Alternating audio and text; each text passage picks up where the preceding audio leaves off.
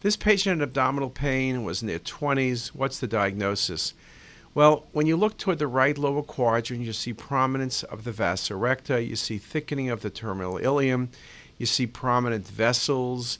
When you look at the full sequence of images, when you look at all of the findings together, this is classic for Crohn's disease, vasa recta, active disease.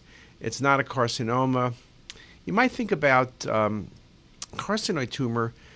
One of the loops almost looks mass-like, but when you look at the entire vasa recta, we're dealing with Crohn's disease in this 20-year-old.